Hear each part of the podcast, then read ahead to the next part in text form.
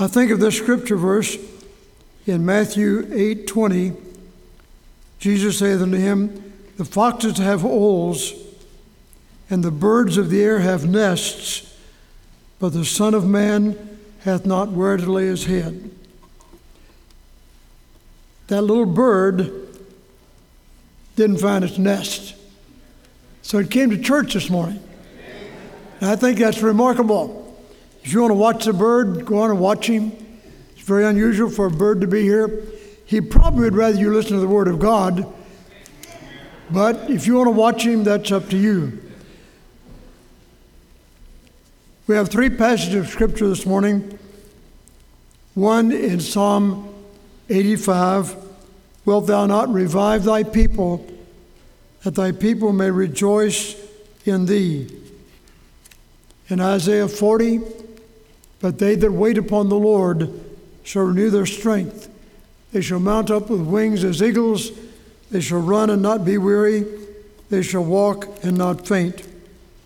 And in Revelation chapter 10, verse 6, the angel which I saw stand upon the sea and, the, and upon the, the earth did up his hand to heaven and swear by him that liveth forever and ever, who created the heavens and the things that therein and the earth and the things that therein are, and the sea, the things which are therein, that there should be time no longer. Well, Dr. Ivan H. Hagedorn has written concerning what we call the end. We're always coming to the end of something. We come to the end of the day. Come to the end of childhood. We come to the end of youth. We come to the end of a prime adult life. We come to the end of the earthly work. And finally, we come to the end of life itself. We have just come to the end of a special week of singing and preaching. Concerning the end of time, we will come to the last day of our earthly journey. We'll say our last goodbye. We'll give our last salute. We'll say our last word. There will be our last heartbeat and last heartbreak. The Bible warns us to prepare for that final day. Right now, God says, Prepare to meet thy God. O Israel. Many people never plan for that final day. The reason people go to hell is because they do not plan for their final day in the earth. Over the grave of King Joseph II of Austria are found these words Here lies a man who, with all the best intentions, never, never carried out a single plan. Sounds like some of us. Too busy. We have no time to pray, no time to consider, no time to decide. We come to the end never having decided to believe God. But praise God, during this past week, many have thought through their life plan and did decide to invite Christ to make a difference in their lives. Some by professing their faith in Christ, others by giving up pet, pet habits, others offering their lives to Christ anew by making eternal decisions. And there will never be an end to those things. So, as we think about the days that have passed, let's ask God to set our mind toward things that are to come. I don't know whether you've ever noticed birds little bird that is with us this morning can't decide whether he wants to be there or here. Sometimes over there, sometimes there. People are like that. They dash back and forth and never can decide where they're going to land. In Habakkuk chapter 3, O Lord, I've heard thy speech and was afraid. O Lord, revive thy work. In the midst of the years, make known in wrath, remember mercy. God was trying to say something to Israel. Their faith had failed, they had sinned. The burden that Habakkuk saw, he cried, How long shall I cry? And the answer of the Lord, I will work a work in your days which you will not believe. I will raise up the Chaldeans which will march through the land. The enemy might be an enemy nation, which it was in Habakkuk's day. It might be the enemy of pulling away from God. It might be the enemy of failure to brag on the Lord and tell his message to others. Whatever the enemy, Habakkuk argues with God, Thou art pure of eyes than to allow anything to happen to us. And God says, Habakkuk, stand on your watch and see what I will do. Then Habakkuk calls out, O Lord, I've heard thy speech. I was afraid. O Lord, revive thy work. Someone has said revival is falling in love with the Lord all over again. When God's people get excited about Him, begin to talk about Him and invite Him to be the King of our lives and invite others to Him. We set dates on the calendar. We have a great preaching. We have great opportunity. We have dates for preaching. But after this, what? When those things come to an end, what then? I want to suggest three R's. Number one, rejoice. Rejoice. When you come to the end of life, if you're saved, rejoice. There's a land that is fairer than day, and by faith we can see it afar. We've never seen it yet. Eye hath not seen, nor ear heard, neither that entered into the heart of man what God hath prepared for them that love him. But his Holy Spirit has given us a glimpse that place where there will be no more tears, no more sorrow, no more sickness. No more death. No more misunderstanding. We need to rejoice today because the prophets have preached, Lord Jesus preached and taught and healed, the apostles preached, Brother Lonnie Mattingly preached, Brother Ed Snyder sang. We've seen revival in past years. Many were blessed with the word. In the days of Habakkuk, some had heard and would not believe and come. In our day, some believe and come, and some do not. Some have heard, and they say no.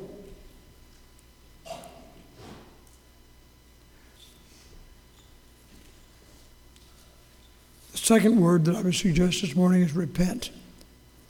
Repent. When the meeting was going on, some of us did not come. We did not bring a lost friend to hear the word. Who really cares if men are lost? That thing moves into our hearts over and over and over again. Do we really, really care? I want to read something from Colossians chapter 3, I was reading it last night. Listen to what God says to us. In Colossians chapter 3, if ye then be risen with Christ, seek those things which are above, where Christ sitteth on the right hand of God. Set your affection on things above, not on things on the earth. For you're dead, and your life is hid with Christ in God. When Christ, as our life, shall appear, then shall you also appear with him in glory. Mortify, therefore, your members which are upon the earth. Fornication, uncleanness, inordinate affection, evil concupiscence, covetousness, idolatry, for which things sake the wrath of God cometh on the children of disobedience, in which ye also walked sometime when ye lived in them, but now ye also put off all these anger, wrath, malice, blasphemy, filthy communication out of your mouth. Lie not one to another, seeing that ye have put, put off the old man with his deeds, and have put on the new man, which is renewed in knowledge after the image of him that created him. We rejoice in that we've been reminded to put off all these things ill will, unforgiveness, those things that do not honor Christ. Sometimes the clothes we wear, the styles we copy, the songs we sing, the music we listen to that dulls our ears to the heavenly song. When we come to the end of the way, those things won't matter at all. Our heart will be listening for the tunes of heaven. The Lord willing, tonight, if I'm physically able, I want to preach on the songs they sing in heaven. Over there, we're going to sing some of the most beautiful songs anyone has ever heard. Thank God for the songs we sang here today. Blessed be the name of the Lord. And that song the choir sang a while ago, and the trumpet, and Brother, Brother Marcus, I'd rather have Jesus. These are songs that reflect what's happened in the inner heart. If the inner heart still craves after the old things, we need revival.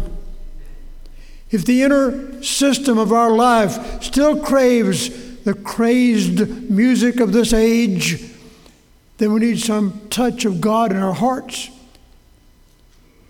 We rejoice that we've heard the word. The word of God has been preached. But now we need to repent because we have not done what God told us to do. I wonder how many of us have had the Holy Spirit speak to our heart about a matter, maybe trusting Christ as Savior, maybe recognizing that God has revealed Himself in Jesus Christ. God did not reveal Himself in Buddha. God did not reveal, reveal Himself in the Eastern religions. God revealed Himself as a man. If you looked at an ant hill and you wondered, what do those ants think? How come they make plans for the future? How come they all gather around that ant hole? How come they congregate? What caused them to do that? The only way you could really find out is to become an ant.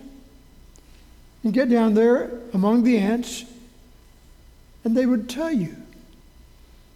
And so God, so concerned and so filled with love for people, looked over the balconies of heaven. He said, I'm going down to see what they think and what they're like and why they're doing what they're doing. And he came in Jesus Christ, born in a manger in Bethlehem. He lived among men. He listened to what they said. He heard their thoughts.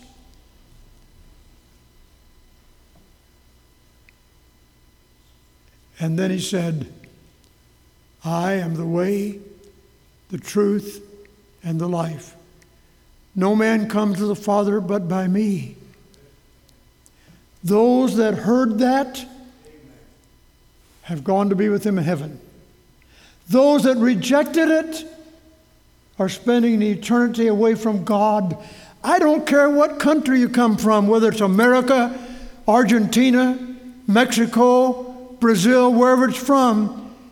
If you've heard about Jesus and you've said no to the Son of God, you've said no to heaven. You've said no to God. And you can sit there and listen and say it doesn't make any difference, but I guarantee it does. There needs to be repentance in our hearts toward God. If you're here today and you've never been saved, you've never put your faith in Jesus, I plead with you today turn away from sin, turn away from self, turn away from the old things, turn away from the old philosophies, and turn to Christ and let Jesus come in. I cannot tell you how grateful we were and all of us were. We saw Maggie come to Christ the other day. Then we saw Nick come to Jesus. I wish you could be here the other night when he gave his testimony, talking about what Christ means and how before Christ there was sadness. He didn't know Jesus. And now there's a smile on his face. And uh, Nick, you've been a blessing to all of us. We thank God for you. You know, when Christ comes in, he changes us. If he has not changed you, he may not be in your heart. If there's been no change if you still laugh at the old things of the world and you still crave the old things of the world. There's something wrong in your heart. For when Christ comes in, he changes the desires, the ambitions, the plans, the purposes. He changes everything. And he makes you a citizen of heaven. I want to ask you, where's your citizenship? Paul said, My citizenship is in heaven, from whence we look for the glorious appearing of the great God and our Savior Jesus Christ. He's coming again. We don't know the day, we don't know the hour. But he says, If you be risen with Christ, seek those things which are above, where Christ sitteth on the right hand of God. Put on, therefore, the elect of God, forbearing one another, forgiving one another if any man have a quarrel against any, even as Christ forgave you, also do ye. And above all things, put on love, which is the bond of perfectness, and let the peace of God rule in your hearts, to the which also you're called in one body, and be ye thankful. That the word of Christ dwell in you richly in all wisdom, teaching and admonishing one another in psalms, hymns, spiritual songs singing with grace in your hearts to the Lord. And whatsoever you do in word or deed, do all in the name of the Lord Jesus, giving thanks to God and the Father by Him. Now, everybody is not the same. I recognize that. Everybody has hangovers from the old life. One good reason to win children to Jesus is they don't have much of an old life to give up. You just think what children are saved from. Now, the question of teenagers, teenagers, if you were saved, really, really, really saved when you were young, some people make professions and have not been saved. That's testified to over and over again by people coming down the aisle and say, I made a profession when I was eight or nine or seven or six or something, and I never was saved, but now I'm giving my heart to Christ. And Christ makes a difference in your life, whatever age you are. If Christ really comes into your heart when you're young, you're salvaged from a lot of things that the world has to go through. You have put on Christ. You've mortified the deeds of the flesh. You've walked with Him. So, if that has not happened, there needs to be repentance toward God and renewed faith in the Lord Jesus. The last word I want to give you the, the three R's rejoice, repent, and then remember. Remember. Remember to renew our commitment to the Lord. President Roosevelt at World War II beginning said this, and I remember it. I was 11 years old when World War II began. It was on Sunday. The bombs had been dropped at Pearl Harbor. We heard it on the radio. The neighbors came out on the porches to talk about it. And President Roosevelt said this We must remember our steadfast reliance upon the providence of God no problem in the world today, social, political, or economic, that would not find a solution if approached in the spirit of revival and the Sermon on the Mount. Can You imagine a president of the United States saying that to a nation beginning the tragedy of World War II? Let's renew our first love to the Lord. Renew the commitment we first made to the Lord. Love the Lord Jesus with all our heart. Love His church and the work of the church. Recognize the great work He has given us to do. Reaching out through the visitation, privileging considering serving, the bus ministry, thankfully serving in the Sunday school and training union. Thank God for the mission ministry. Help us raise funds to send more teams. Help us to pray that God will provide funds to pay for the Anchored Christian school. And listen, God led us for 25 years to consider another location. In 1993, we bought the location on Cave Mill Road. Ten years later, the committee decided to build. We did build a building that houses a school. I think many felt we were building a church. I guarantee you, if we had built a building that looked like a church out there, we did not have the conflict we're having today. One day, there may be able to be a building looks like a church on the front part of that property. That's what I'm praying for. Some get in a hurry and say, well, let's do this quickly, let's do this and this. Let's wait on the Lord. Wait on the Lord, be of good courage. He shall strengthen thine heart. Wait, I say, on the Lord.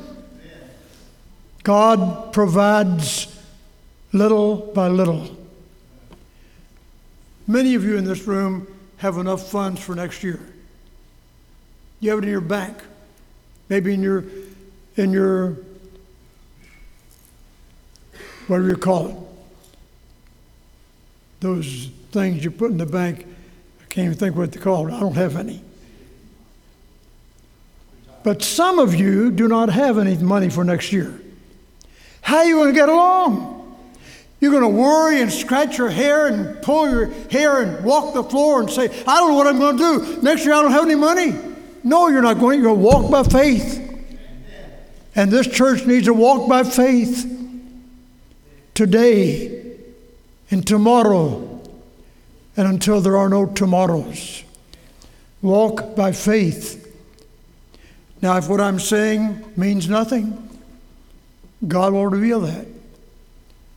And it could be, I've been wrong many, many times. I make a lot of mistakes. But right now, my attitude is Lord, what are you saying to us?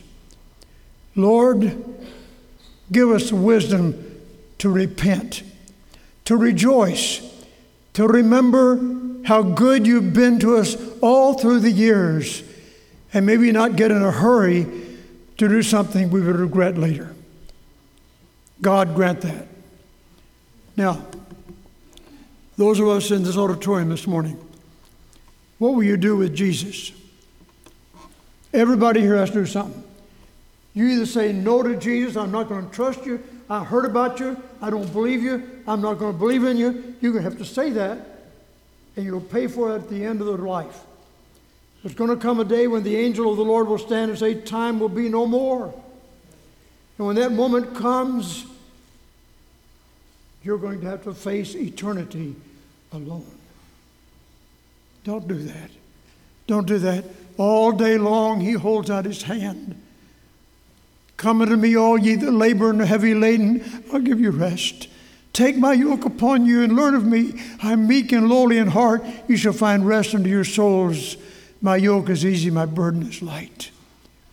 If you'll come with your sins, with your hurts, with your questions, with your judgments, with your misjudgments, with your hypocrisy, whatever it is, come. He'll not cast you out. He's not going to turn you away. He will invite you to walk with Him, to talk with Him, and He'll tell you that you're His own. And the joy you'll hear falling on your ear, none other has ever heard. What a wonderful thought.